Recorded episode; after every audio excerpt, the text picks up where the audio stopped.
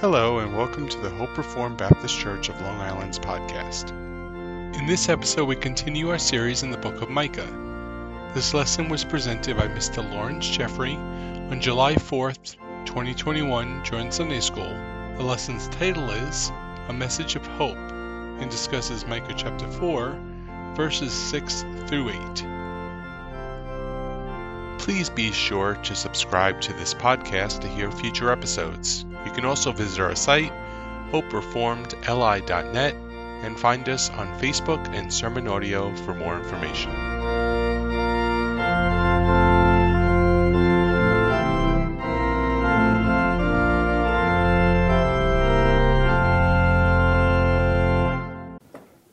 All right.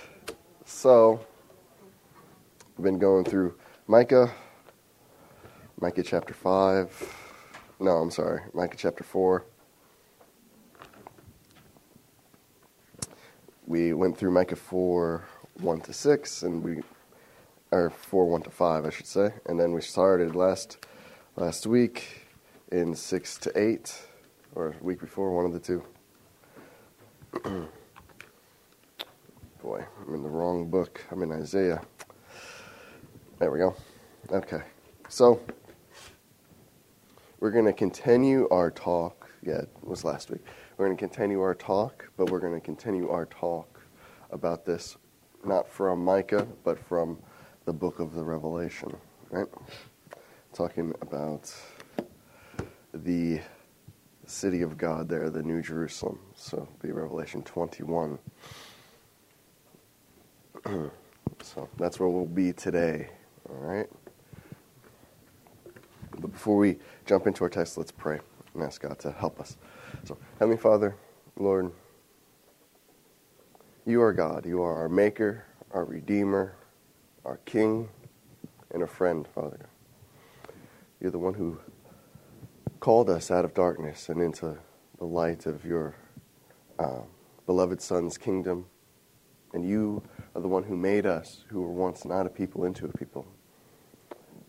You've made us into a holy city and into a royal priesthood, Father God. And we thank you for your mercy, your grace, and you've given us every gift, Father, every spiritual gift. And we thank you, Father, for your Spirit, Lord. And we pray that through your Spirit we would gain wisdom, gain understanding, and as we read your text, that He would guide us and teach us, that He would illumine uh, the passage to us, Father, that we would grow in grace and truth, know our place in this world, know who we are as your people, Father, and what it is that we're to accomplish while you have us here.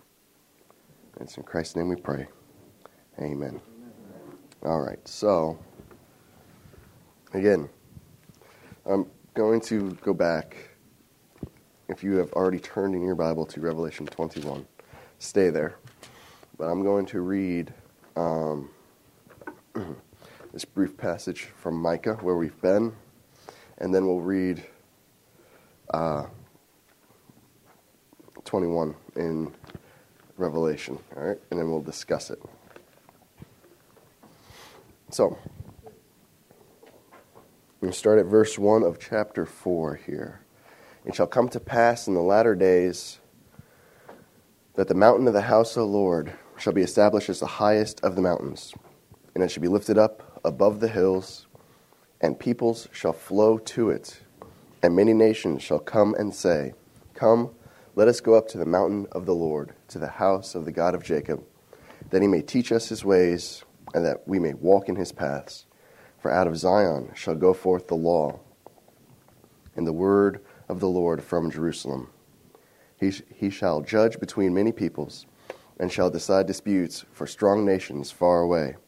And they shall beat their swords into plowshares and their spears into pruning hooks. Nation shall not lift up sword against nation, neither shall they learn war any more. But they shall sit every man under his vine and under his fig tree, and no one shall make them afraid, for the mouth of the Lord of hosts has spoken. For all the peoples walk each in the name of its God, but we will walk in the name of the Lord our God forever and ever. And in that day, declares the Lord, I will assemble the lame and gather those who have been driven away, and those whom I have afflicted. And the lame I will make the remnant, and those who were cast off a strong nation. And the Lord will reign over them in Mount Zion, from this time forth and forevermore. And you, O tower of the flock, hill of the daughter of Zion, to you it shall come, the former dominion shall come, kingship for the daughter Jerusalem. So, that's where we have been in Micah. And now we're going to read a parallel passage from the New Testament, from the Revelation. Then I saw a new heaven and a new earth. For the first heaven and the first earth had passed away, and the sea was no more. And I saw the holy city, New Jerusalem, coming down out of heaven from God, prepared as a bride adorned for her husband. And I heard a loud voice from the throne saying, Behold, the dwelling place of God is with man. He will dwell with them, and they will be his people, and God himself will be with them as their God. He will wipe away every tear from their eyes, and death shall be no more. Neither shall there be mourning, nor crying, nor pain any more, for the former things have passed away.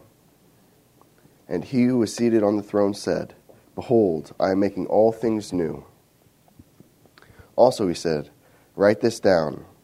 These words are trustworthy and true. And he said to me, It is done. I am the Alpha and the Omega, the beginning and the end. To the thirsty I will give the spring of the water of life without payment. The one who conquers will have this heritage, and I will be his God, and he will be my son. But as for the cowardly, the faithless, the detestable, as for the murderers, the sexually immoral, sorcerers, idolaters, and all liars, their portion will be in the lake that burns with fire and sulfur, which is the second death. Then came one of the seven angels who had the seven bowls full of the seven last plagues, and spoke to me, saying, Come, I will show you the bride, the wife of the Lamb. And he carried me away in the Spirit to a great high mountain, and showed me the holy city Jerusalem, coming down out of heaven from God having the glory of God, its radiance like a most rare jewel, like a jasper, clear as crystal. It had great high wall. It had a great high wall with twelve gates, and at the twelve uh, and at the gates twelve angels. And on the gates the names of the twelve tribes of the sons of Israel were inscribed. On the east three gates, on the north three gates, on the south three gates, and on the west three gates. And the wall of the city had twelve foundations and on them were the twelve names of the twelve apostles of the Lamb. And the one who spoke with me had a measuring rod of gold to measure the city and its gates and walls. The city lies four square, its length the same as its width, and he measured the city with his rod, twelve thousand stadia. Its length and width and height were all equal. He also measured its wall, 144 cubits by human measure uh, which is also an angel's measurement. The wall was built of jasper, while the city was pure gold, like clear glass. The foundations of the wall of the city were adorned with every kind of jewel. The first was jasper, the second sapphire, the third agate, the fourth emerald, the fifth onyx, the sixth uh, carnelian, the eleventh uh, jacinth, the twelfth amethyst. And the twelve gates were twelve pearls. Each of the gates was made of a single pearl, and the street of the city was pure gold, like transparent glass. And I saw no temple in the city, for its temple is the Lord God the Almighty and the Lamb. And the city had no need of a sun or moon to shine on it, for the glory of God gives its light, and its lamp is the Lamb. But its light, I'm sorry, by its light, uh, will the nations walk, and the kings of the earth will bring their glory into it. And its gates will never be shut by day, and there will be no night there. They will bring into it the glory and honor of the nations, but nothing unclean will ever enter it, nor anyone who does what is detestable or false, but only those who are written in the Lamb's book of life. Then the angel showed me the river of the water of life, bright as crystal, flowing from the throne of God and of the Lamb, through the middle of the street of the city, also on the side of the river, the tree of life, with its twelve kinds of fruit, yielding its fruit each month. The leaves of the tree were for the healing of the nations. No longer will there be anything accursed, but the throne of God and the Lamb will be in it, and his servants will worship him. They will see his face, and his name will be on their foreheads, and night will be no more. They will need no light of lamp or sun, for the Lord God will be their light, and they will reign forever and ever. Amen. So, hopefully, as we read those two passages side by side, you see many similarities, yes? No? I have some quizzical looks. All right. Let's look at some of similarities. I suppose that's a good place to begin. Um, who does see any sort of similarity whatsoever, be it literary or figurative? Anything? Nothing. No? No one sees anything. Okay. What is this city called? The New Jerusalem, right? What is the one in Micah called?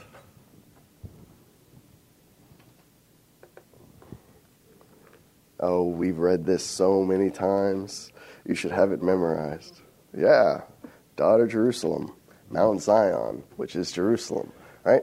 So there, at least we have a name for the city. We could call it Jerusalem. Yes? A heavenly Jerusalem. Zion, whatever you want to say, in terms of this city being the same. Now, if it's the same city, they're both Jerusalem, then there ought to be some similarities here, right? Now, where is the city of, well, the New Jerusalem that we see in the book of the Revelation? Where is that city? Where did the angel take John to see this magnificent city that comes down out of heaven? Yes, to a great high mountain, right? And what does it say in Micah about this city? Go ahead, Sarah. It's on a mountain, right? That's the mount of the house of the Lord. That's going to be established as the highest of all the mountains. All right? There are some more similarities. Now, do we see any literary similarities between these two things? How does this passage end, and how does the passage that we read in Micah end? It says, They will need no light of lamp or sun, for the Lord God will be their light, and they will reign forever and ever. And how does the passage in Micah end? Or at least what we have. you look at verse 7 of what we have here, right? The Lord will reign over them in Mount Zion from this time forth and forevermore. In verse 5, eh, but we will walk in the name of the Lord our God forever and ever. And in verse 8, we see the former dominion shall come, kingship for daughter Jerusalem. Right? So we deal with the forever and ever and the reigning. Yes? I mean, as a matter of fact, I believe verse uh, 7 there is the dead close, right? The Lord will reign over them in Mount Zion from this time forth and forevermore. They will need no light of lamp or sun, for the Lord will be their God, uh, will be their light, and they will reign forever and ever. So, remember what we said about that sun. What does that mean? That's right, authorities. They will not need light or lamp or sun because God is their light. He is their sun. He is their authority. He reigns in this city, right? So we see more similarities there. So this is why we're going into this text to be clear, if it wasn't clear, because this city is the same as the city that Mike is talking about. And the reason that we're going to go through this, we spoke a bit about that um, last week. If you guys remember, we read a passage from Ezekiel, right? You guys remember that when we went to Ezekiel chapter 43, um, I believe it was, right? Yep, 43. 42. Well, I have written 43 because I'm on. Yeah. All right, let's see. Let's go to Ezekiel uh, and read what we read before. All right. Well, actually, I remember. Yes.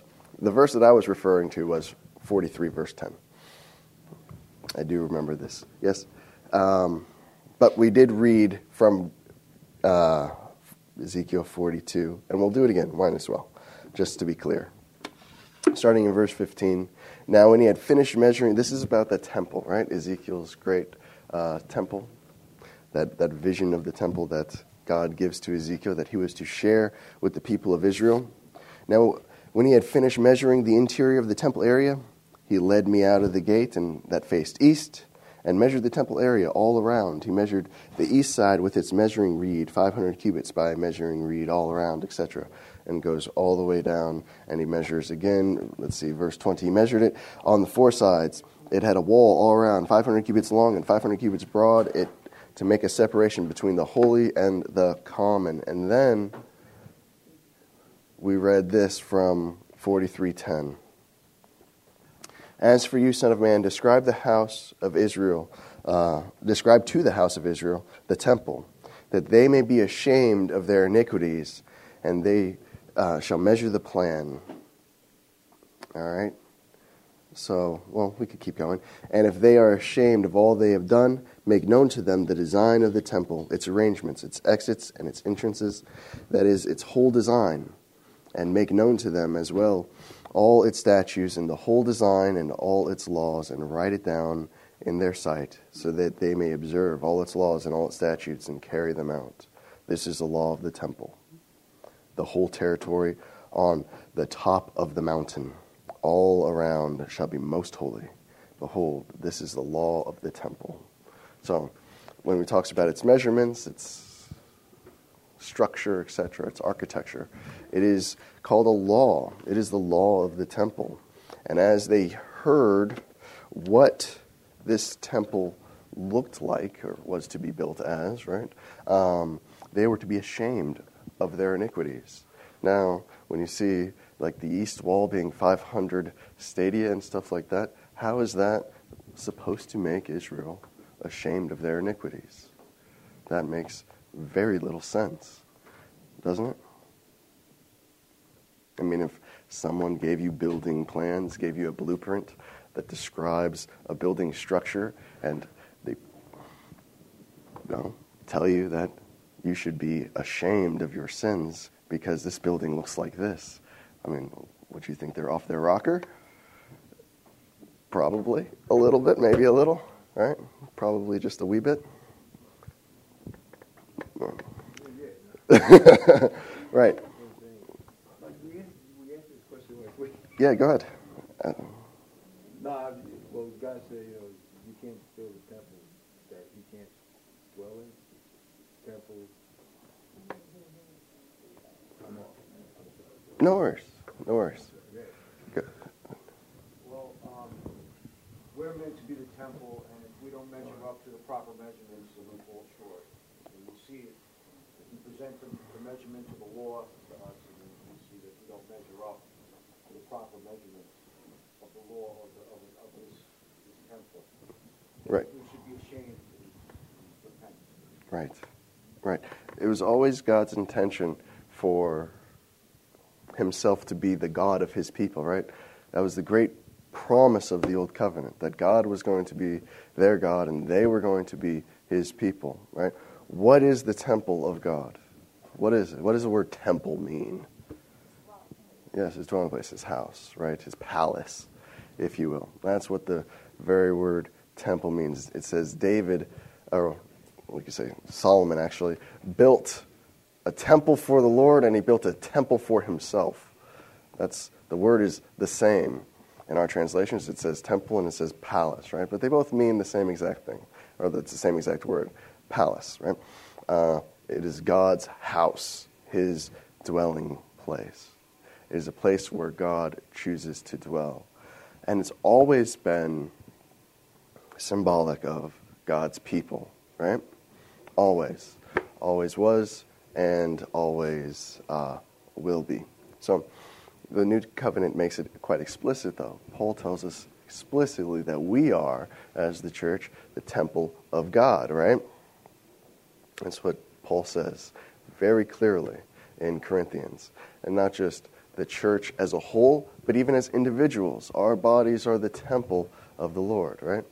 It's a microcosm it's, and it's fractal all at the same time. So we, we are, God fills all things, right? Does he not? Everywhere is God's dwelling. Right? What, is, what does God, or what does Solomon say as he dedicates the temple? That this house can't house God. You know, he, they have that understanding that God is way too be, big to be contained in such a small vessel. But these are what we call microcosms, right? They're, they're pictures of um, the greater whole. Now, what's wonderful about the imagery that we have here is all of it harkens back to Genesis 1, right? It all goes back to Genesis 1. We spoke a lot about this when we we talk about imagery just in general. Why like, we read Revelation, right? What do we have there? What do we have in Revelation? We have um, this s- city that its walls are adorned with these precious gemstones, right? That should bring us back to, well, I guess at this point, Genesis chapter 2, right? Where in Eden you have onyx and bdellium and all of these wonderful things in the ground, gold from Havilah, etc., right? You have a river that flows from Eden down to the four corners of the earth, right? Right? You remember those things? What else appears here? What in Revelation? We have even a tree of life, don't we? On either side of the river, the tree of life. So there's, at least in this city, there's a few trees of life, right? But the tree of life comes from where? Yeah, the Garden of Eden. So all of these things, these are garden pictures, garden imagery. Why, why would that be?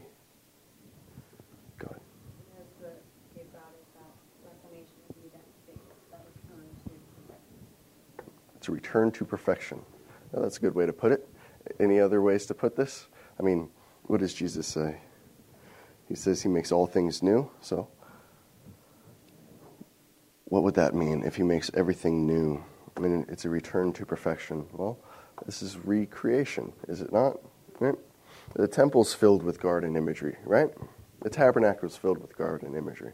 God is reconstituting the world again and again. Yes, go ahead.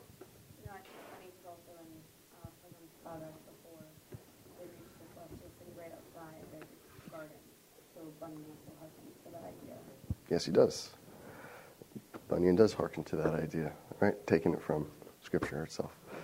The problem with Bunyan in, in his story, no, no, no. I, it is an allegory. That's the problem. The problem is it's, it's allegorical in, in its nature, you know.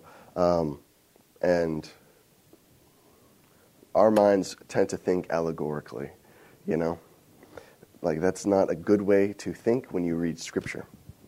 And we'll talk about that in, as we go through this, why that doesn't really work, you know. Uh, this is an analogy, it's not an allegory, right? It's analogical. So, if, uh, what I mean by this is this, uh, to be clear. Um, in an allegory, something represents something else. Right? It's a one to one relationship. And just to be clear, let's use this as an example here. All right. This city has walls. These walls are made of stones, specifically, at least as they're described, jasper stones. Okay? The stones as individuals are the people of God. Yes, we are living stones that make up this city. And yet, it has trees that grow along the sides of the river. What are those trees? The people. So we're both the stones of the city and the trees of the city. It's not a one to one, see? Does that make sense? It's an analogy, it's not an allegory. If it was an allegory, it would be like, well, how could we be both the stones and the trees? At the same time. That doesn't make a lick of sense. Well, because it's not an allegory. That's why. Um, So let's not think allegorically. Let's look at this symbolically, um, where it's like language. You know, we can use the word cleave as a great example of this, right? What does the word cleave mean? Yes, you cleave to your wife. It means to hold tightly to something. Yes? What else does it mean? Separate. Right. Yeah, like a cleaver. Right? So you can cleave something asunder. Yes? So it has two different meanings. What's that? I cleave something under. Well, that's that's our loss. but yes, we do we do use the word cleave in that in that way at least, you know. So it means to come apart. Yes. So it means to come together, and it means to come apart, all at the same time. Is it all at the same time? No, it's not all at the same time, at least. But uh, but it's the same word, right? That has different meanings. So we could see that that's what symbolic uh, symbolism's like in Scripture. It's a it's a it's a language. You have um, one word with many different meanings, or many words with the same meaning, right? So in this case, stones, trees, they mean the same thing. Yes. Hopefully that makes sense. A little bit. Good. In an allegory, if it wasn't like an allegory, it would be one word has one meaning. All right, that's that's how allegories generally work. Yes? Okay. But it doesn't really work like that when it comes to scriptural symbolism. What were you going to say, Steve? In the, um, in the garden, we had different ingredients, meaning we had the stones, we had the tree of life, Yes. and, um, and it, there was no sin. Right. And then in the New Jerusalem, many of the same ingredients are, are, are in the, the, new, Jeru- the, the new city. Yes. and there's no sin, and no one who can lie is allowed in it, and, and there were walls preventing sin. Right. The is God, is provided by, you know, there's no need for sun because God is providing the light. There's no need for authority because God is the only authority. Right. In the interim is where we are, um, so Adam, Adam and Eve were uh, cast out of the garden, and we are to, because now I'm thinking of other lessons where you taught, um, where people do work unto the glory of God, and they make beautiful things, and Mhm. things that are true and right, unto His glory. And so we're to play a part in this, the building of this new city, which ultimately the Lord is going to bring about. All right. Yes and no. Yes, because that is exactly our function. We are building this city, 110%. But no, that this is not an interim period. We are this city. This city is now, and the city is us. Right? As we, this is this is what we are to measure up to. Does this city exist in its consummated form, in its fullest form? No. But does this city exist currently? Absolutely, it does. Right? We are that heavenly Jerusalem. What does the author to the Hebrews say about this city? He speaks about a heavenly Jerusalem too, doesn't he? Go to, well, you don't have to if you don't want to, I'll read, but let's look at Hebrews chapter 12. He says this about this mountain, comparing two different mountains, the same way the author to the Revelation compares two different mountains. Yes? I'm going to start at verse 18. All right? For you have not come to what may be touched a, blazing fire and darkness and gloom and a tempest and the sound of a trumpet and the voice whose words made the hearers beg that no further message be spoken to them. For they could not endure the order that was given. If even a beast touches the mountain, it shall be stoned. Indeed, so terrifying uh, was the sight that Moses said, I tremble with fear. Speaking about Mount Sinai, right?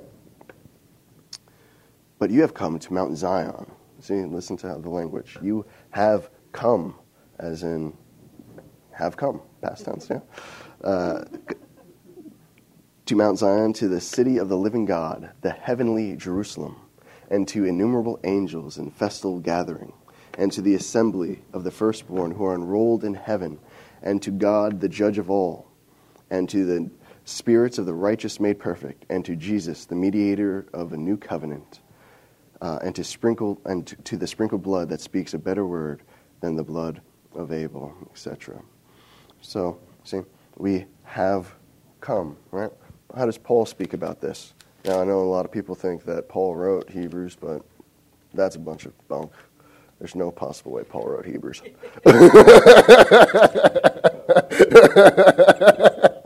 uh, I jest, I jest. But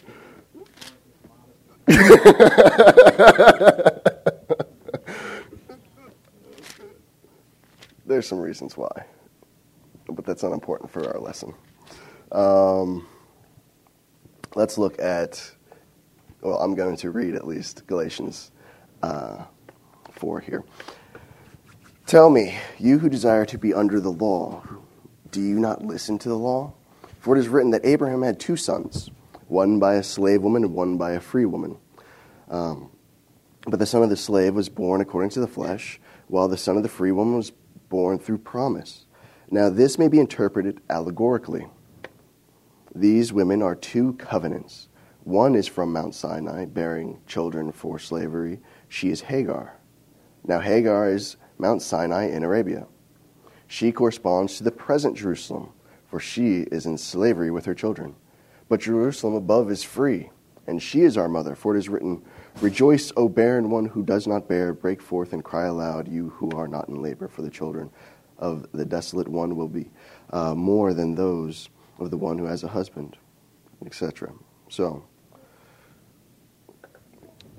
Paul still speaks here of the city, Jerusalem, that is above, right?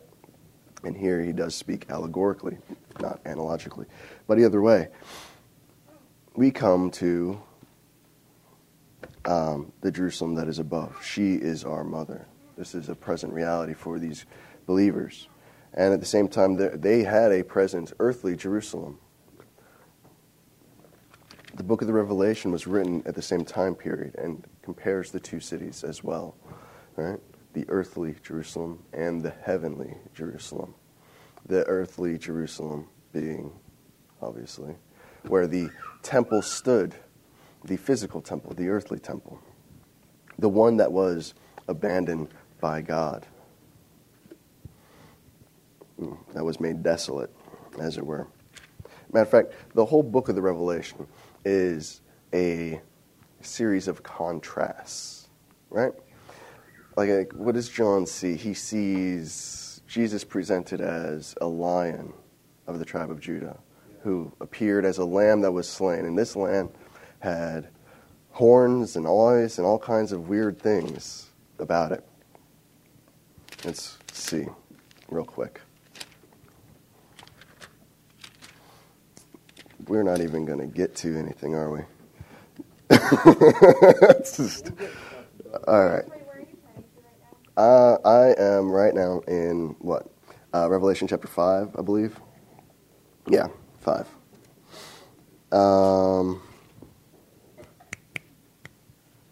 yeah, let's start here in verse 6, at least the second half of it. I saw a lamb standing as though it had been slain with seven horns and with seven eyes which are the seven spirits of God sent out into all the earth, right? That's how Christ is presented here in Revelation. Now, let's see another animal that is presented to us. Actually, there's many animals that are presented to us in the book of um, the Revelation here. But let's see another. Uh, let me find one.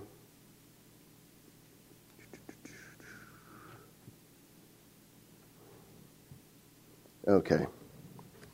So in 17, it speaks about a great harlot, a great prostitute, and a beast, right? Um, John says, When he saw her, he marveled greatly. But the angel said to me, Why do you marvel? I tell you the mystery of the woman and the beast with seven heads and ten horns that carries her. All right, so we have this woman and a beast. And this is the great, this is actually the great contrast of the book of the Revelation. We have this lamb with seven eyes and seven horns, and we have a beast with uh, ten horns and seven heads and everything else, right? What is the beast? Now, that's a interesting question. Um, a lot of people think about this beast as something that's going to come way off in the future, called the Antichrist or this and that and the other thing. That's not what's being presented to us here, and I don't have time to prove this. I mean, right now, at least, I can next time we speak. But um, the beast, at least at this point, is Rome. All right? Because this is speaking to John's people of his day, and he's making a comparison between two things. Well, yes, I should say four things. You have Christ and you have Caesar, and you have the church, and you have the old Jerusalem, right? Judaism as it existed, the temple system as it existed of his day. The temple system was propped up by the Romans, right? That's why you have this great harlot. Oh, yeah, I should also say that, right? You have uh, the lamb and the beast, right? Christ, Caesar. You have the bride, the church, and you have the harlot, earthly Jerusalem.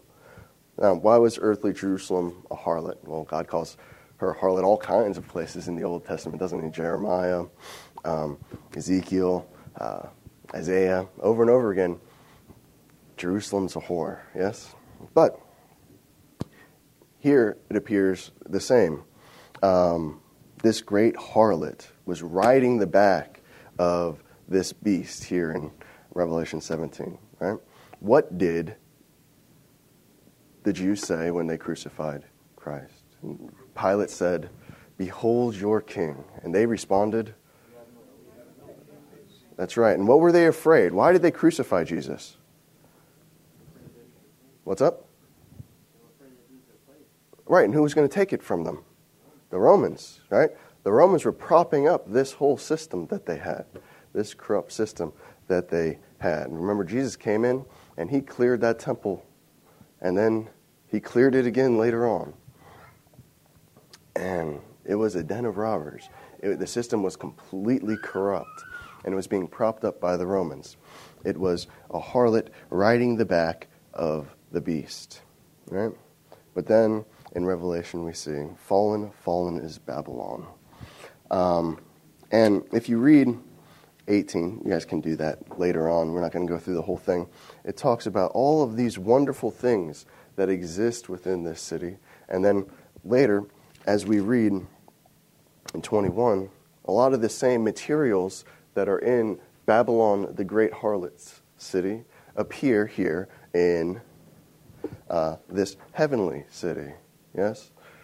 Now, that theme is very familiar, or should be very familiar to us, right? Remember, how did Solomon build the temple? Where did he get the materials to build the temple?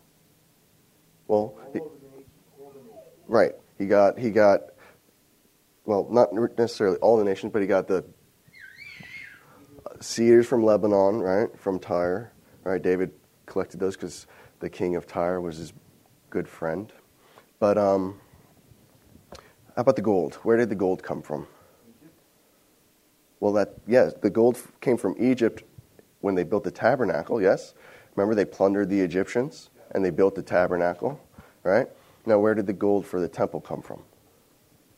What did David do his entire reign? He waged war against the Philistines, right? Right. Remember what the Philistines are? Right. Very good. The Philistines are Egyptians. We learned this from Genesis chapter 10, speaking in terms of genealogies.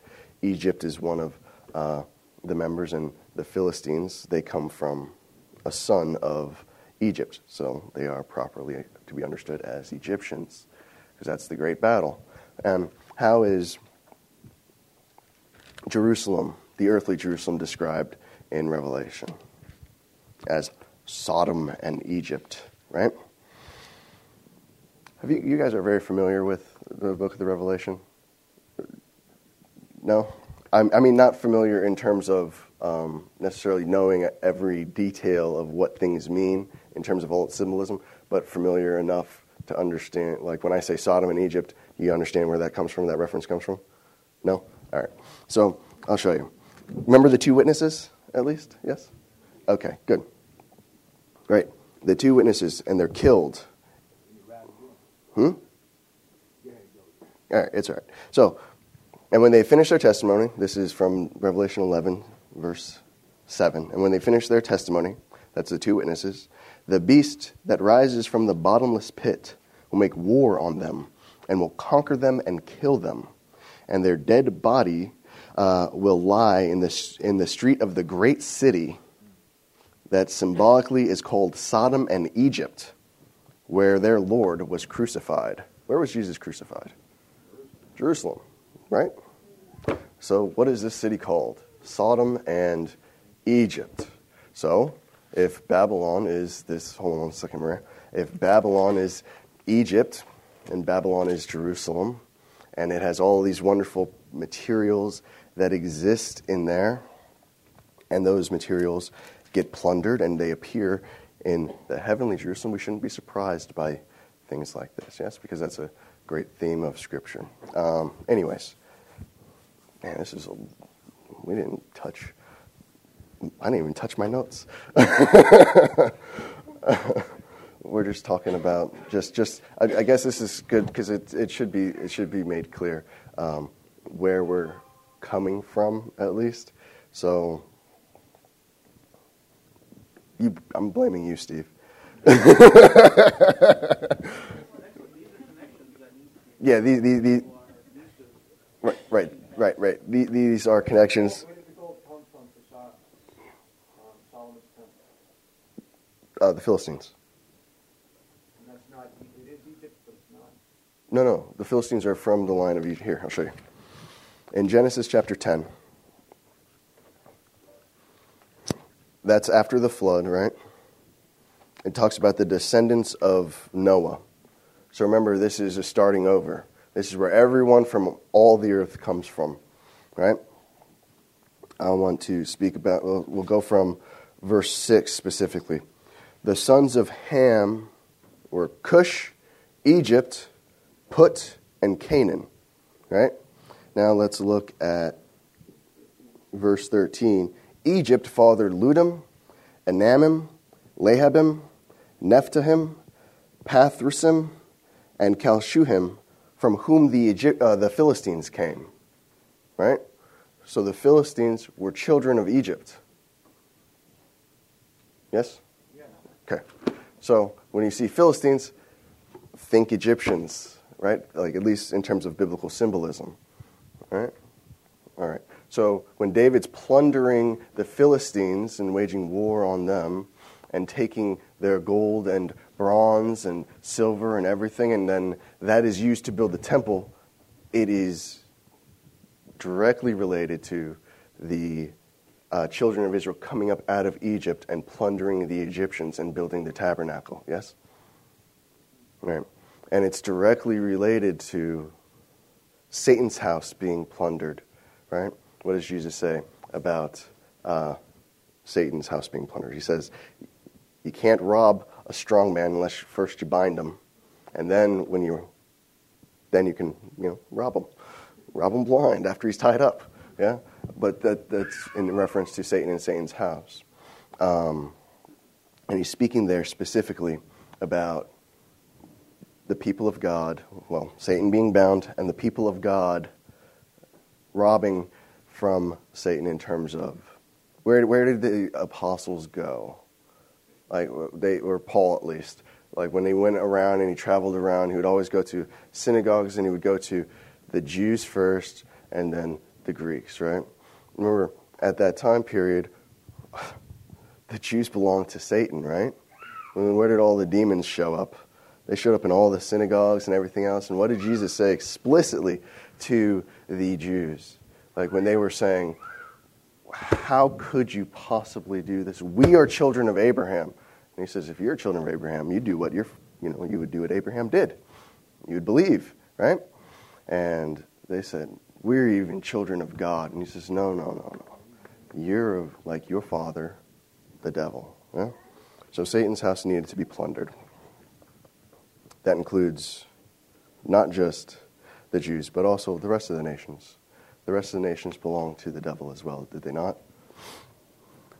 God's nation was supposed to be Israel, but Israel fell way short. They became a harlot. And so they had to be plundered. But the rest of the nations, God chose only Israel as his heritage, as his inheritance. The rest of the nations were given over. Right? That, that much is at least clear. But then when Christ came, he says, What? All authority in heaven and earth has been given to me. Go therefore and make disciples of all the nations. So now all the nations belong to Christ. His house was plundered. Right? And that's what we do. We go out into the world and hopefully uh, by faith and by grace, we plunder Satan's house and we build the temple of God. Yes, but the temple of God is not built with actual gold, like the physical gold or anything else. How is it built? It's built with living stones.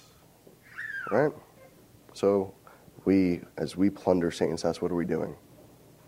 Well, hopefully the nations are converted and come in, right? And we grow the temple that way, yes? See the parallels? See the connections between those two things? Hopefully it does. You do. Uh, anyway, it's time to close. Is there any questions, thoughts, or comments? And hopefully next week we can actually talk about this city and our and what we are. Yes. Jerry assigned me to distract you. Ah, very good. Uh, when, we're plundering, when we're plundering Satan Yes. for uh, the kingdom of God, it, is it is it also, is it more about the transcendentals that you bring up, like, um, What do you mean? well, when when when we uh, we when we live in, as an example of Christ to others who are non-believers, and we overcome them with our love, with our patience, with our forgiveness, with our uh, you know all those transcendentals, Mhm. which is right. Um, and with the help of the Lord, and they're they're um, won over, I guess would be the word, or, or at least that, that we're acknowledged that that really I, I'm not capable of being like them, and I refuse to repent, but they are the true. Well, Yes and no. I mean, um, we're told that the glory of God and its radiance um, shine through the city, you know, right? And this, the walls of this city are clear like glass. Yes? So the glory of God, that light that's within the city, shines out through the city and lights the rest of the world. And it says specifically that, that the light of the city is a light by which the nations will walk, right? And what do we read in Micah? That the, the nations will say, Come, let us go up to the mountain of God, right? So as our light shines, as we are that city on a hill, as we are um, the light of the world, the nations will walk by our light. And we, I mean, that's the history of the world, you know? I mean, why don't we worship, I don't know, the great sky spirit and cannibalize our neighbors, you know, like the Native Americans did? Well, because Christianity, yes? Right? Uh, why is slavery abolished, you know, in the West? Well, I mean, you know what I mean, institutionally. Uh, because of Christianity, you know, why, why, why is, do we even care about tolerance? Now that's being used as a weapon against us, uh, but because of Christianity, yeah, like the like uh, the church in, impacts wherever it is. You know, the as the light shines, the world does change. But the plundering comes not just from the um, moral transformation of nations, but actually from people within the nations being converted and coming and becoming part of the city. You know, that's more the plundering aspect is, is by the conversion of, of the Gentiles, right? You were once, uh, your ancestors are Polish. I'm not even sure. I guess you would worship Thor and them. right? We don't. You worship Christ, right? Good. Okay, when you were talking about the temple, meaning dwelling place, and how everywhere is God's dwelling place, hmm is that cur- like has it always been that way? What I was talking about was like um, God, like uh, the, the, the house that Solomon built can't contain God. He fills the earth, yes? Yeah. Right? It was that symbolically, yeah. The same thing applies for, for us. Even though God does dwell with us in an even more intimate and more real way than God dwelt in Solomon's temple because he dwells within us. I mean, we'll talk more about this um, um, next week, but that's what I meant. I meant that, like, uh, you can't contain God, right? Like, right? Like, he's way too big for you to contain. He dwells everywhere. You know, he's omnipresent, we say. Yes? Right, that's what I meant. But, go ahead. You had a hand up? Uh, the VeggieTale, he, he, he's bigger than the boogeyman. That's right. He is bigger than the boogeyman. And he's bigger than the whatever. I, I used to know that one. I think that was the only VeggieTales tape I ever owned as a child. Anyways, um, okay, let's pray and close. Heavenly Father, Lord, we thank you, Lord, that you are our great God and our great King, and that you have made us into this uh, great city, this holy city.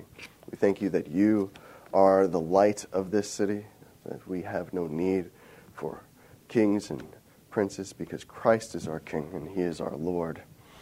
And we thank you, Father, that um, well, by your light we walk, Lord. And we thank you that you have not left us without your voice, Lord. You have spoken to us through your word, Lord, and given us your spirit that we might uh, hear and obey, Father. And we pray that we would be a people that does light this world, that does uh, that is so pure that